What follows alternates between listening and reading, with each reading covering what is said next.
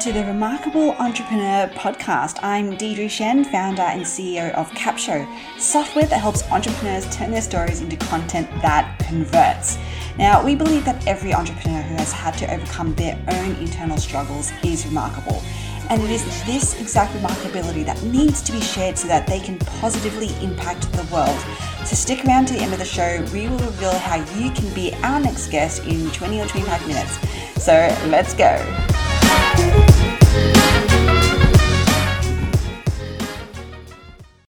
Hi everyone, my name is Deirdre Tshien. I am your your podcast host uh, for the Remarkable Entrepreneur podcast, and I have here someone I'm so excited to be talking to. Uh, this is Steve Hoffman from Founders Space. Welcome, Steve.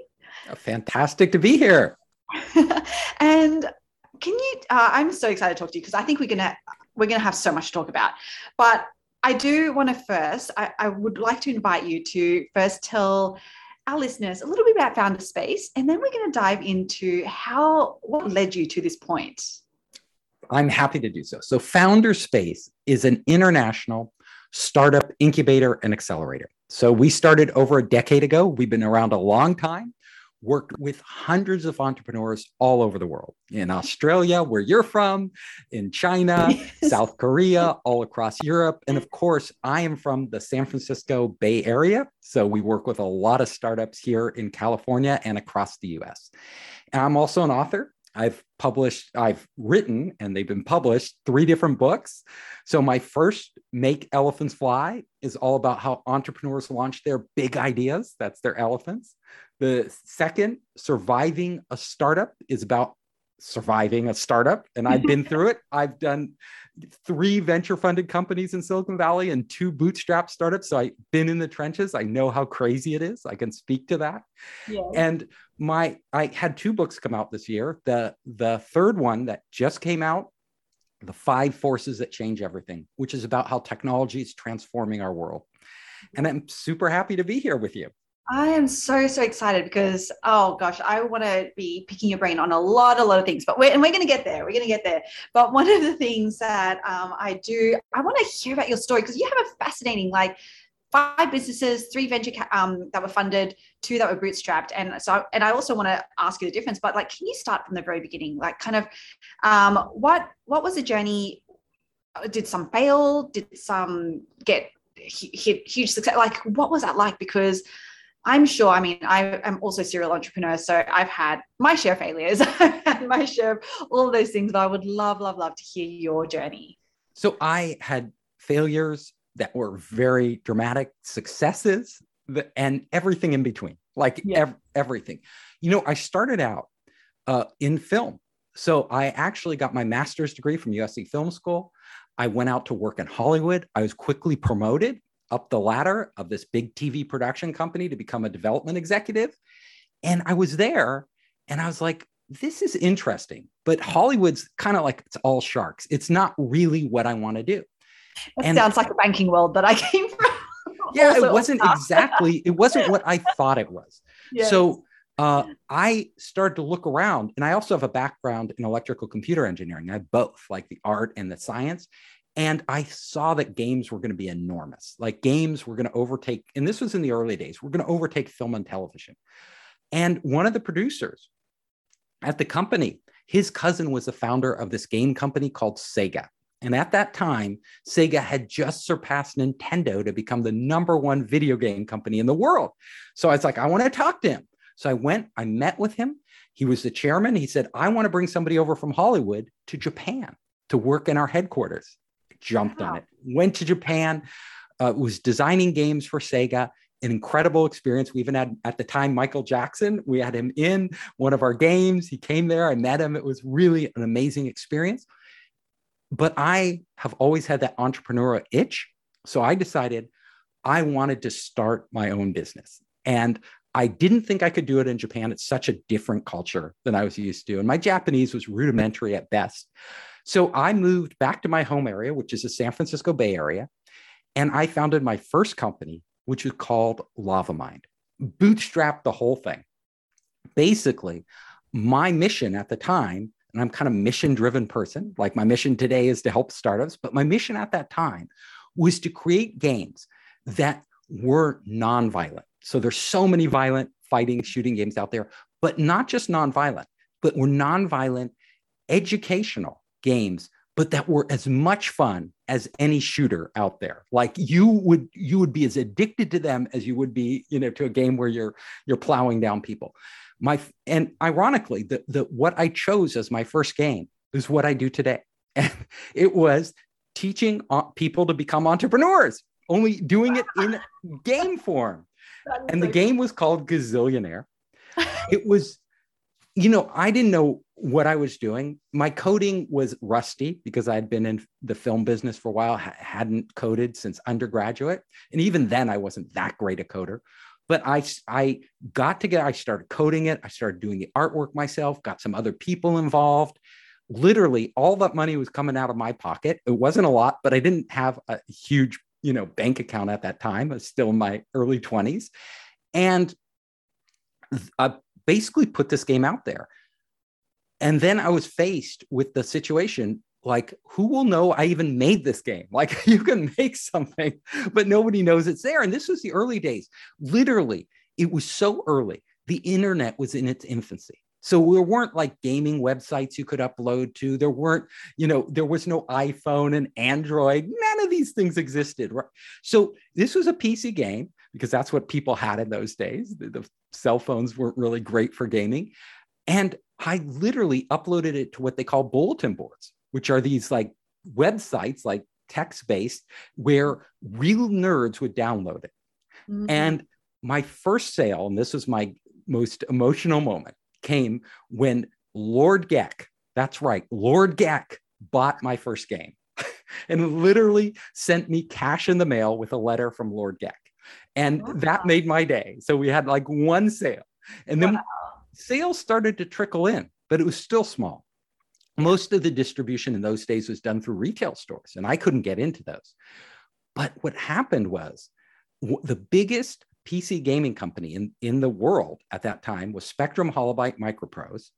And they, uh, their testers, their game testers, had downloaded my game from the bulletin boards and they were playing it and they were hooked on it. Like they loved it. Oh, yeah. And so they told the president of the company, it trickled up to the president that they should acquire this game. And basically, they came to me and I cut a deal, and my game went everywhere, like everywhere. and so my first startup was a, a, huge success. I did a whole series of these business simulation games that were put out there. And it was just a fan, it was like everything happened magically. So that was my first time. And the second time wasn't quite the same. Yeah, because I can imagine that. Um, so you got you got acquired, and did you sort of with that you just like sign over all the rights and you kind of left, and you didn't really have anything to do with your first business anymore? Was that kind of how it worked? Absolutely not. I was. these were labors of love. Like yeah. it, the games were labors of love. So I'd put everything I have into them, to the artwork, to the stories, to the design, and um, with the games when when the president came to me of, of uh, he used to be the the head of Mattel toy company, but now he's heading this computer game company, and he was starting to negotiate with me. And of course, they're a big publisher, like you said, they want all the rights for mm-hmm. now and every sequel in the future. And I'm who am I? Some person working out of his bedroom, basically trying yeah. to make these products. But I started to sense that he really needed my game. And I was like trying to figure this out. Like, why does he need it so much? Then I heard they let it slip that their big game that they had spent millions of dollars on, a Star Trek, their Star Trek game, was delayed. It wasn't going to launch before Christmas.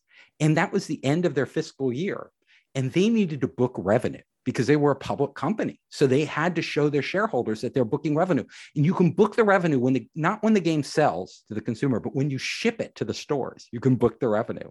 Oh, so for those reasons, they needed a game like in, right away. So they were like pushing really hard to close that deal. Soon as I I figured that out, I was like, hey, I don't have to give you everything you're asking for. I can keep all these rights. And I was worried that we were a small game, like indie game, in a big game company that it would get lost and that they would push it out there for a little while and then forget about it. So I said, no, you can have the rights to our game and push it out there and sell it. But we hold all sequel rights. We can also make a sequel within one year. I pushed every lever I could. Like I drove that guy nuts. president of the game. He was like, "What are you doing?" And but he gave in on every turn. He caved on everything. So I owned everything. Like, and I still own it. Those games, like Gazillionaire, still you can get it on Steam today. Like all these games I own. Like, so oh. the beauty of a game is that once you put it out there, it can just keep going. Like it, if it's good, if it's fun, people don't care that the graphics are outdated. Like the graphics on my game were outdated the day we released it. Like this was decades ago. But yeah. it wasn't the graphics people play for because they were really funky and stuff. It was the experience. Like so you uh so basically I own all those. So it's when I started my it was 3 years later that I started my first internet company because that at that point the internet was really starting to take off. And uh the games themselves I just kept them up. They were like people could play them. You know, they were just an income source, and they yeah. are decades later. So that's yeah. the answer.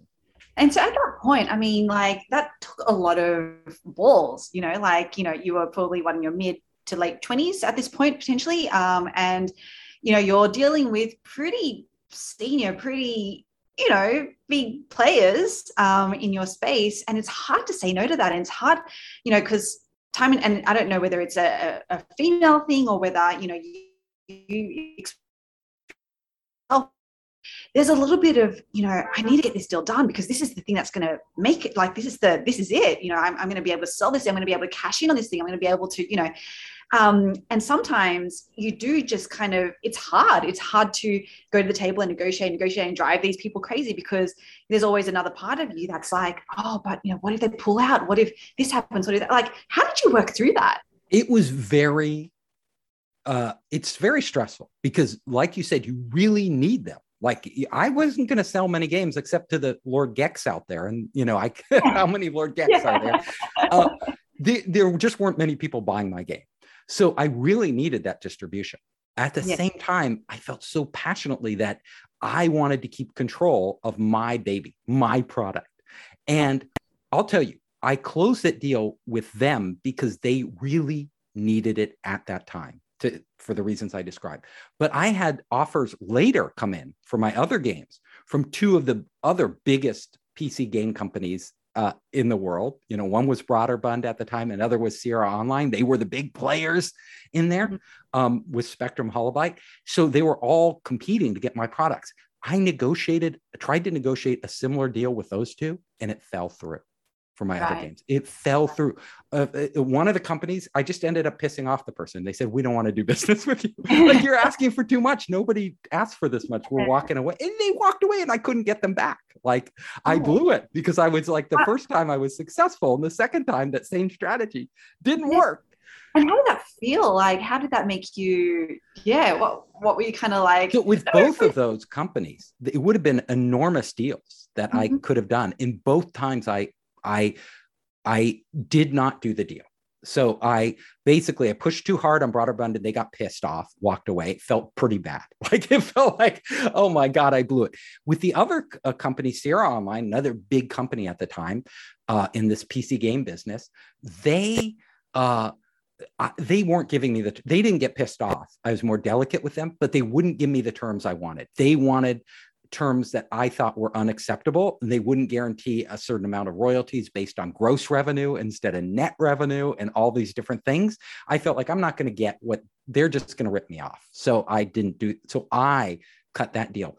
And then there was another Scholastic, the big educational publisher came to me. And this is the one I kind of regret the most in that mm-hmm. they wanted to put it out to all the schools across the country. Yeah. Because it's educational, it's fun, it's really great. And they were coming to me, and then they started to want to change uh, my writing in the game, my artwork in the game, characters, names. They go, this name could be offensive to kids or this or that. And I was like, I was at the time in the mode of like, this is my baby. You're not changing it. And I was like, I'm not going to change it. And they mm-hmm. walked away. So, but that was more for like artistic integrity reasons. So I I lost three enormous deals after that first big one. And I did deals with other publishers, uh, but they weren't at the level of the the ones I lost. You can't go back. Like you just have to keep going forward. Like so, I blew it a lot of times. And did I feel bad? yes, of course. Like I never know what would have happened if I'd gone down the other path. But what I do know is the games are still quite successful. We got it into hundreds of schools on our own, literally on our own. And um, the word of mouth spread. So we did quite well even without them. I just don't know what would it would have been if we had gone down this Oh, it's one of those things, right? Where like I'm, list- I'm listening to you, and I'm like, because one of my things um, that I live by is, you know, to not live with any regrets.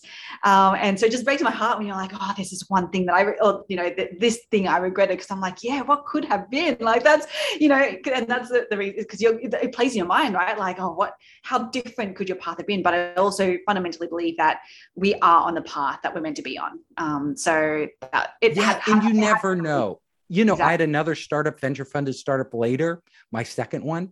And in the very early days, before they were bought by Google, the YouTube guys came and offered to buy us. They acquire us. Like, wow. and we said, no, we're doing our thing. So I have yes. this habit of saying, no, I'm doing my thing. you are an artist through and through. yes, to my own detriment. Like, and if I were to advise other startups where I'm not emotionally involved, which yeah. I do all the time, of course I'd say, you should sell. You know, I was talking to this other entrepreneur I worked with. and He said, I just got a buyout offer for like $20 million. And and I was looking at what he has, and I was like, for what you have, that's pr- at the stage you're at, that's pretty darn, darn good. He turned it down. Like he turned it down. You know, you oh, never wow. know. And I was like, look, you own almost the entire company. It's at an early stage. You can walk away with $15 million after you pay back your investors. Why don't mm. you just sell it and do another company? But you know, you you don't know. Like sometimes that's a mistake and sometimes it's the right choice. I actually faced that with my first venture funded startup, which I did after Lavamind. So I did a venture funded startup called Spider Dance. And this is Spider Dance is a crazy store on so many levels. Like, I, will tell you this story. So, first of all, when I started Spider Dance, it was after I did Lavamind for three years, and I was uh, with uh, I had partnered with one of my friends from film school, my best friend from film school. We had started the company, and our goal uh, at the beginning, our goal was we had this massively multi-user uh, game engine to make multi-user games. This is in the early days where almost no games were multiplayer, right? It mm-hmm. was, and we were like, okay, we're going to do this, you know. And our engineer, he had a brilliant guy, he had built it out. So we start. I started contacting all these game developers to get on our platform, and it didn't work because it was so early that none of them uh, wanted to do the type of deal. They were like, well, we'll just build it ourselves even though it was really hard and they weren't going to do it. Or they would say, we'll do it, but we'll just give you a tiny revenue. So that business, it just was a dead end. And this is what I see with a lot of startups today. Like you start something, we were too early. Like it was a great idea too early. We pivoted and what we pivoted to, okay, we're going to do our own games. We're going to do them not, we're going to, because we don't have a lot of resources, we're going to do chat based games. Because at this time, little JavaScript had just come out and there are these chat engines. We're going to make one you can plug into your website and play games as you talk to people. So we called it Jabber Chat, put it out there. All these hundreds of websites embedded this in their sites really amazing. Like took off like crazy. We submitted it to the big South by Southwest conference, won yes. first prize on interactive. What? Yes. Wow. We were on top of the world. We're like, this is great. We're funding it ourselves. Mm-hmm. And we were like, we got to make some money now. Like this thing is taken off. Mm-hmm. So we're like, how do we do this? Oh, advertising just came out. It just came out on the internet. It's the early days. We we plugged in little banner ads to our application. Mm-hmm. and put them all across the internet with all these users uh, playing it, yeah. waited for the check. Guess what the check was?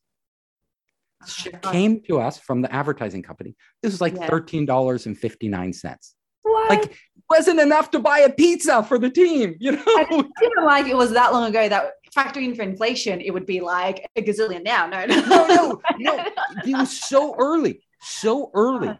Wow. This is the thing. Like, if this was like a year or two later, it would have been a different story. Or, but at this day, nobody is paying for these online ads. They were like virtually giving them away for free.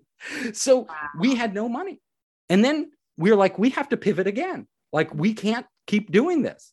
So we basically we heard that MTV was going to launch their first interactive TV show on air, and they had Ahmet Zappa, Frank Zappa's son. It was a music trivia game show, and we were like, whoa what if we could take our online engine here for gaming and synchronize it to TV broadcast. How cool would that be? So we started to like this is what you do as an you hitting dead end after dead end. Like each time you feel bad like you feel like oh my god. And then you just have to search around. Like you have to keep yourself motivated. So we're like get on the phone to mtv and call them. So we're like the name of the senior vice president of interactive at mtv calling him up and saying we have the engine we can do what you want just hire us we're spider dance he had never heard of spider dance he didn't know who we are um, and you know what he never called us back. Never.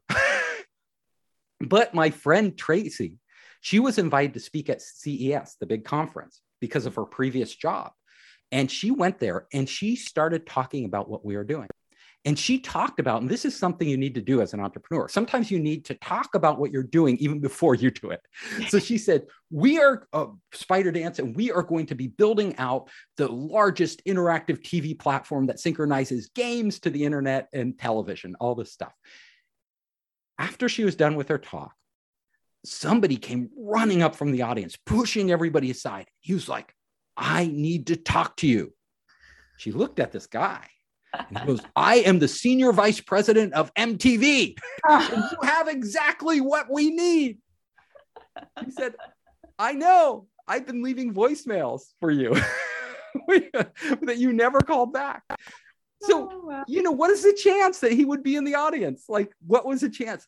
Anyhow, we literally two months later, we had a deal on the table for $350,000. We we're off to the races, so happy. Like, so we had this small team uh, going to launch this product.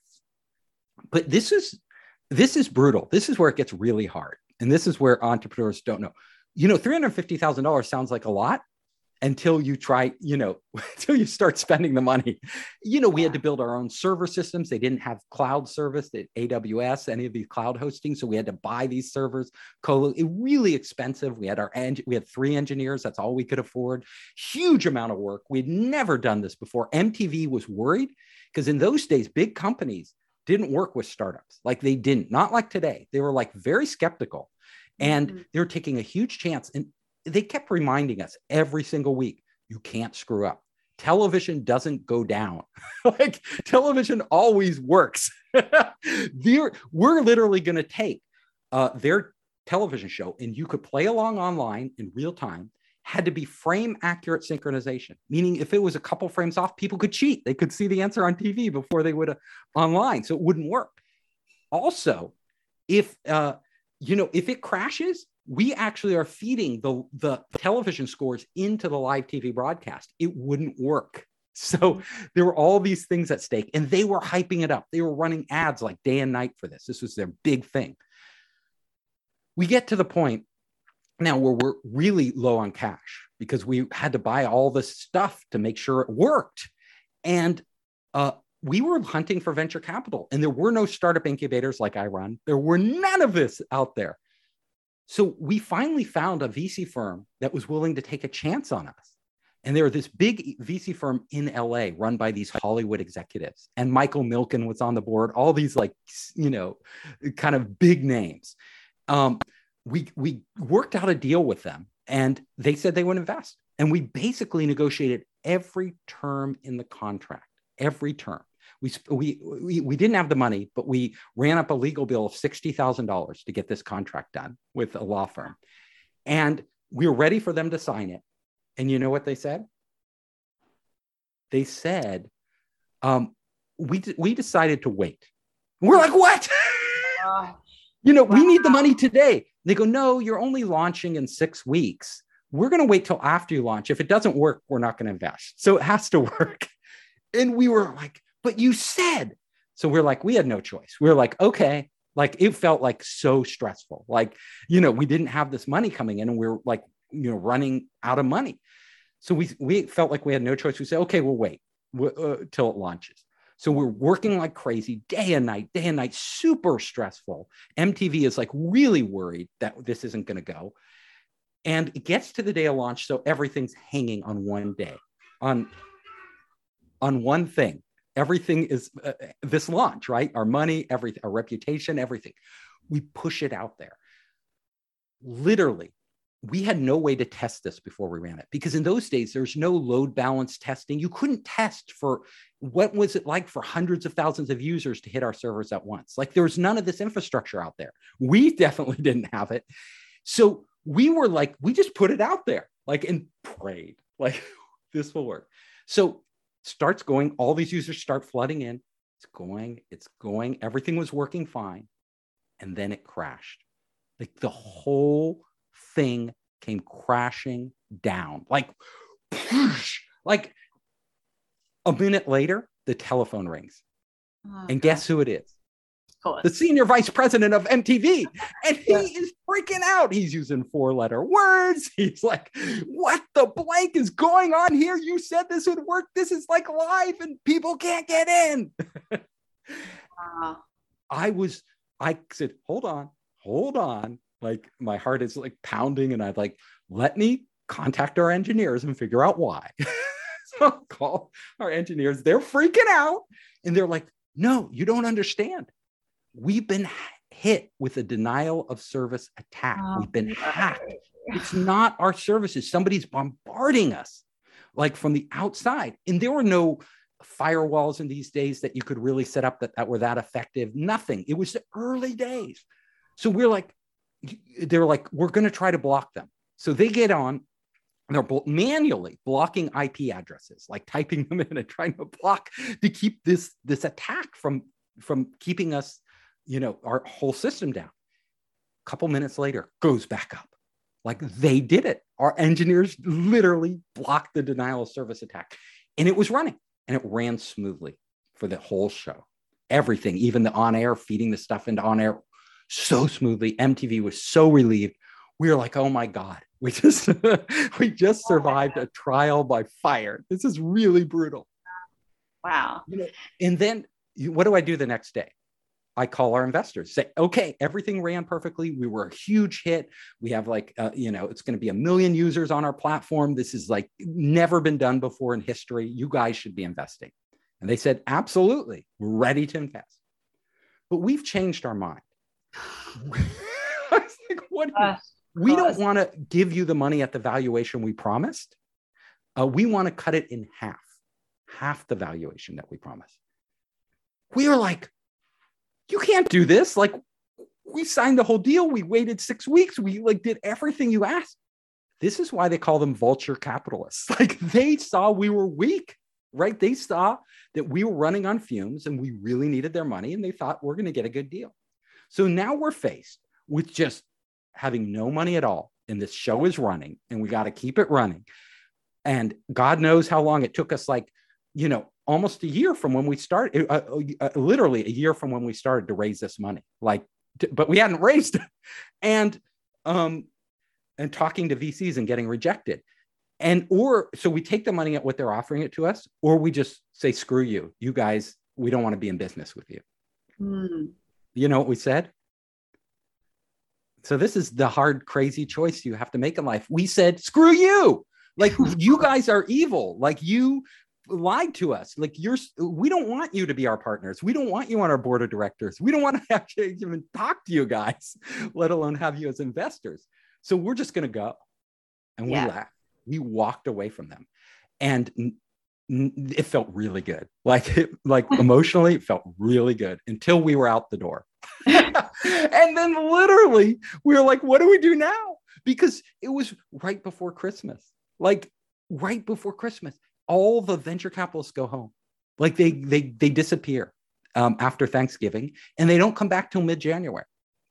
And we're like, we can't even like get anybody to talk to. Like nobody's going to return our calls. They're just not investing right now it was so stressful. Like we went back to CES, that big conference, my partner Tracy and I, after, uh, you know, a year later uh, in January, and we had no money. So we're staying in the worst sleaze bag hotel that you could possibly afford. And we were so depressed that we were like hard had a hard time getting out of bed and going to the conference like because our company was dying. Like our we had begged our engineers to keep working for you know for deferred pay.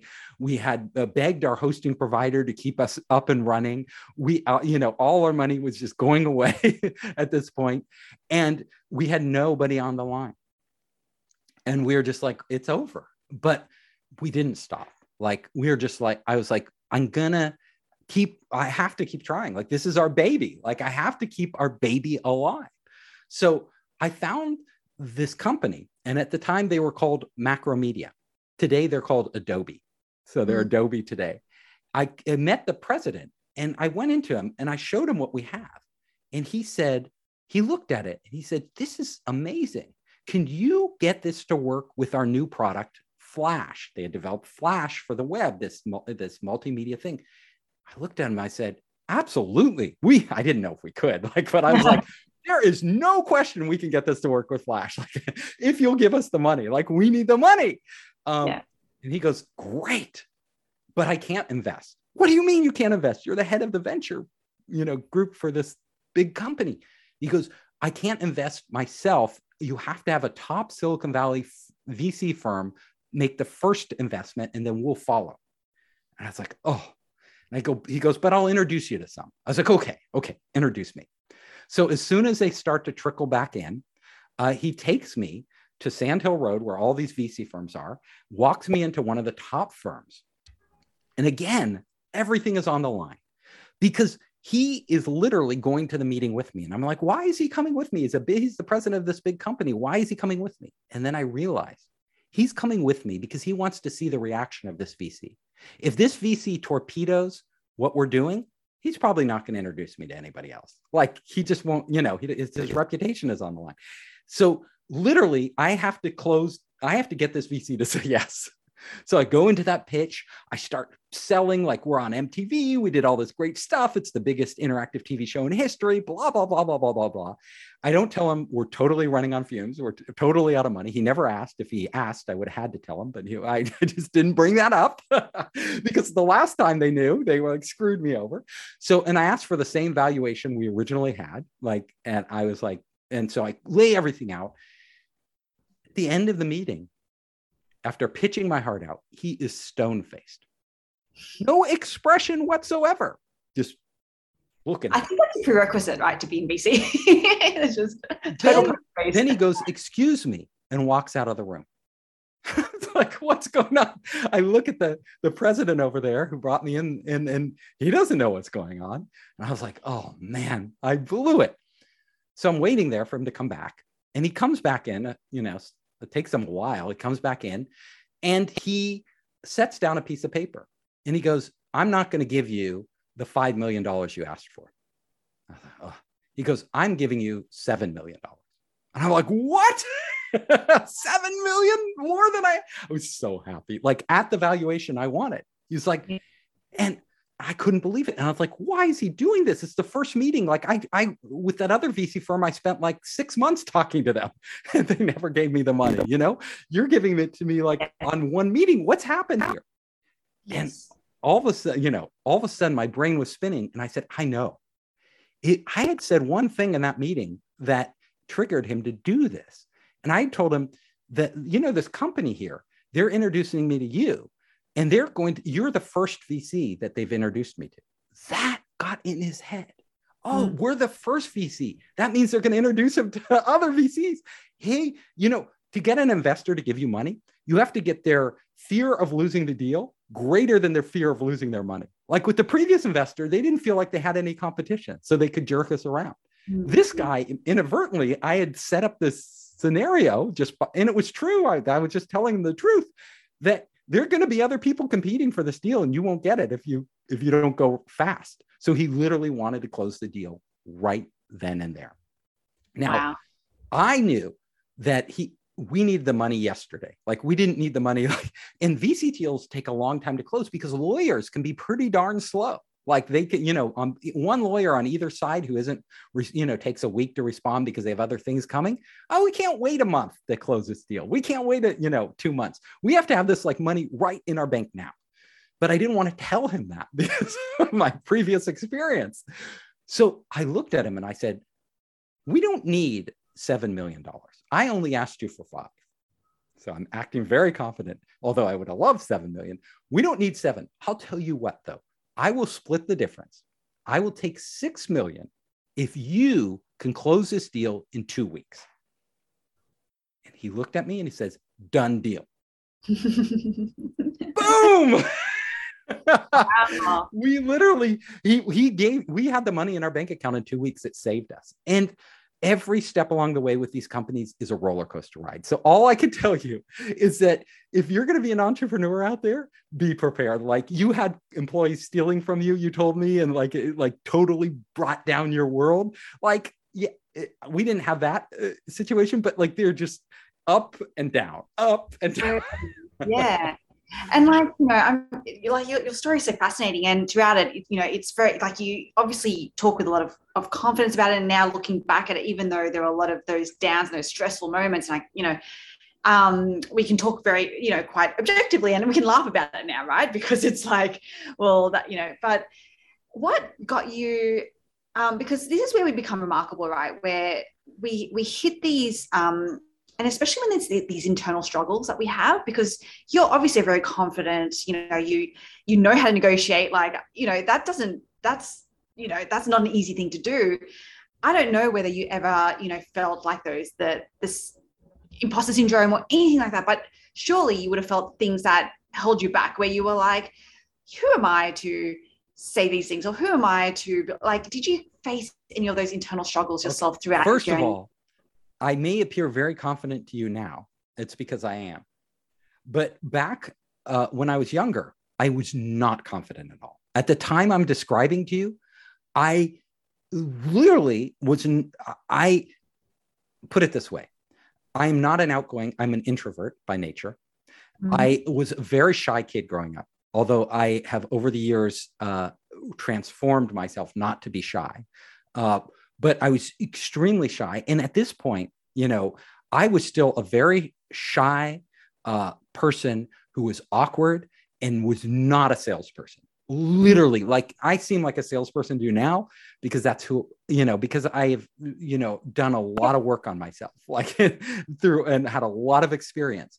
But in those days, I didn't know this is why the first venture firm thought they could walk all over us. Like it wasn't because I was Mr. Conf. If I was Mr. Confident, Mr. Cool, Mr. Great Negotiator, I would have closed the deal with that first venture firm. Like I would have closed the deal. If I was Mr. Perfect, all those big deals I told you I'd lost for my first company, I would have figured out how to make them work. I could, couldn't do that. I didn't really sell to people. I just, I awkwardly approached them. and I tried, you know, but the one thing I did that I did well, and the only thing I did well was I could learn from all these mistakes. Right. So yeah. when, and I would make all the mistakes and then I would look at myself and I'd say, well, what did I do wrong in the first time negotiating with those venture capital firms that didn't work? Oh, they found out I was desperate for money. Oh, they thought I was like a weak, you know, type of person that they could push around and manipulate. I can't let that happen again. So I, but then I would go on and make other mistakes. just so you know, it was a, it was a torturous process because there was a lot of self doubt in there. Like every step of the way, when I told you we were in Vegas and we were on the floor, like we were literally like couldn't get up out of our beds. You know, it was just you know we got depressed. We were like doubting ourselves, and these I think you know a lot. You know, there are these entrepreneurs who are just born magically adept. maybe Elon Musk, right? A Natural. And I was not a natural. I was one of these people who who suffers, works hard, uh, hits their head against a wall, falls down, thinks they can't get back up, but somehow gets back up. and that's the power, right? That's that's the true remarkability because everything you um you described there, like that's just part of the entrepreneurship journey right? Like you know the the failures and the depression and the the stresses and the frustration and, and everything goes along with it. And, and yeah and, i'm a high anxiety person so i'm very passionate but i also don't handle stress well. So these stressful situations like i'm not mr cool headed like it was like very you know i might not express it to people but it, internally it was very stressful like to be in these situations where there's so much in the balance and you you don't know what to do to get the outcome you want. Yes. Um yeah but i think the remark like where we find true success is when we can actually push past that right? And we can yes. go through it. So and like like learn from it. My experience is that you can mess up as many times as as you want and, it's fun. As long as every one of those times you can get something out of it, get something out of that experience that will make you a little better, like not a lot better. Like these transformations don't happen overnight. You know, losing, uh, actually managing my anxiety better, uh, which I've become much, really much better at. Uh, these days. Like I just don't get stressed. I'm like, oh, if the deal works, it works. If it doesn't, it doesn't. You know, you look back on your life, I look back on all these stories and I'm saying, hey, you know, I was so stressed out about those, but it didn't really affect the outcome at all, right? If anything, the, the, the stress only makes it worse. Like you make worse decisions under stress than you would if you.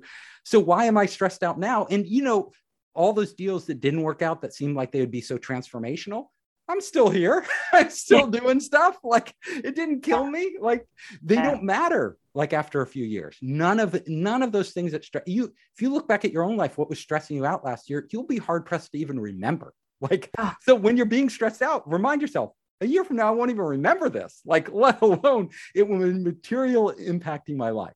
And yeah. and that's you know, I write about this in my book, Surviving a Startup, and I think it's just really important for entrepreneurs uh, to have that perspective because you the nature of being an entrepreneur is to take on enormous amounts of risk like if you don't take on enormous amounts of risk you're not going to be the risk and reward are proportional right? So the bigger the risk the bigger the reward. Uh, and if you keep it small to limit your anxiety to limit your uh, the potential downside then you're going to remain small.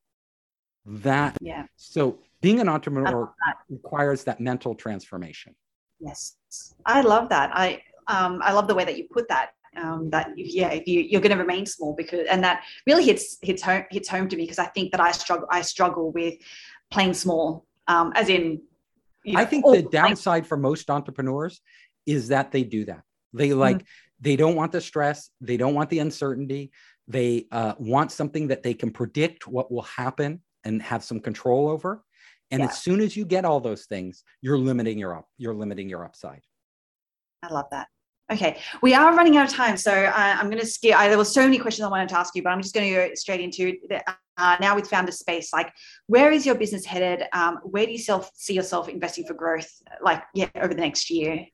Never Space? been a better time to be an entrepreneur. Honestly, there's more capital out there, more opportunities than there've ever been before the beauty of technology is that like it's always evolving. It's always changing. Like there every time a new technology emerges which is literally happening every day now like there's new advancements in technology there's a new there's it creates like thousands of new opportunities for entrepreneurs.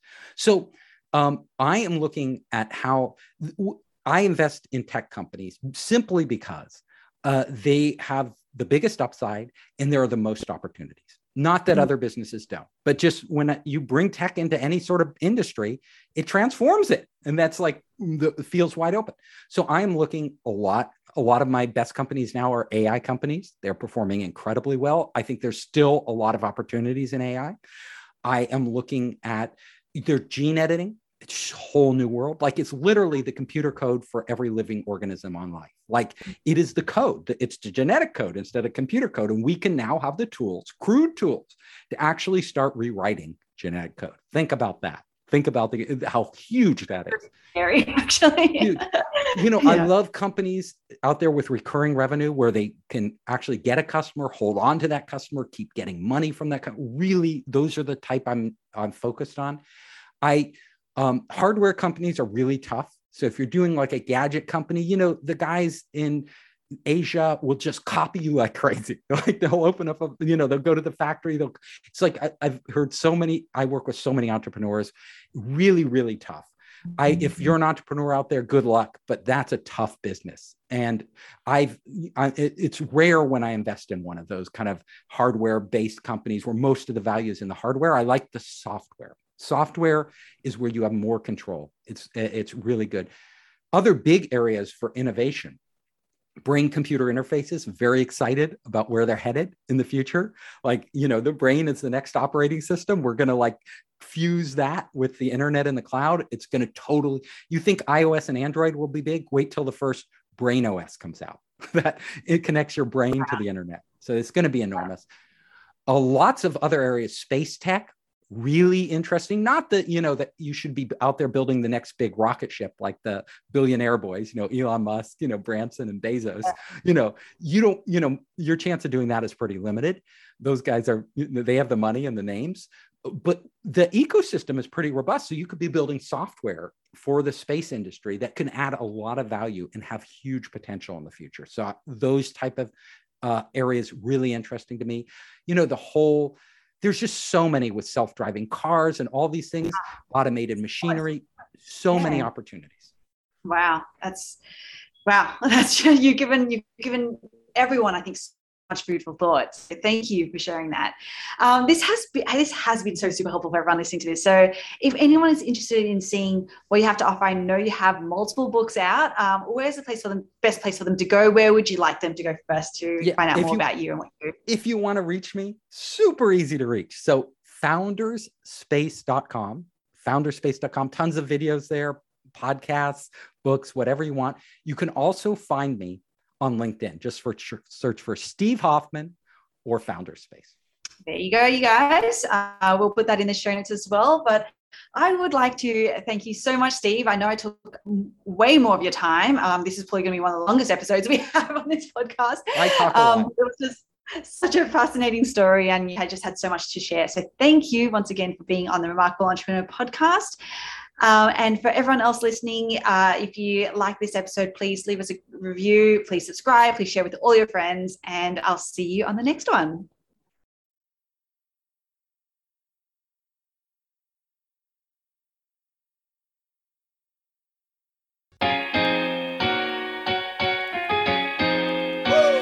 Tshien here. Thank you so much for listening to the Remarkable Entrepreneur podcast.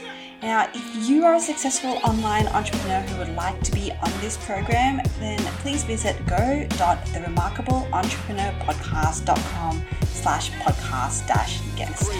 If you got something out of this interview, would you please share this episode on social media? Just do a quick screenshot with your phone and text it to a friend or post it on the socials and tag me. I'm at Deirdre Tshien. And if you know someone that would be a great guest, tag them on social media as well and let them know about the show. I love seeing your posts and guest suggestions. Now, we are regularly putting out new episodes and content. To make sure that you don't miss any episodes, go ahead and subscribe. Your thumbs up, ratings, reviews go a long, long way to help promote the show, and it means a lot to me and my team. And if you want to know more, go to our website, deirdretshien.com Follow me on LinkedIn, on Facebook. My Facebook group is actually called The Remarkable Entrepreneur. Uh, follow me on Instagram at Deirdre Tshien. Thanks so much for listening, and we will see you next time.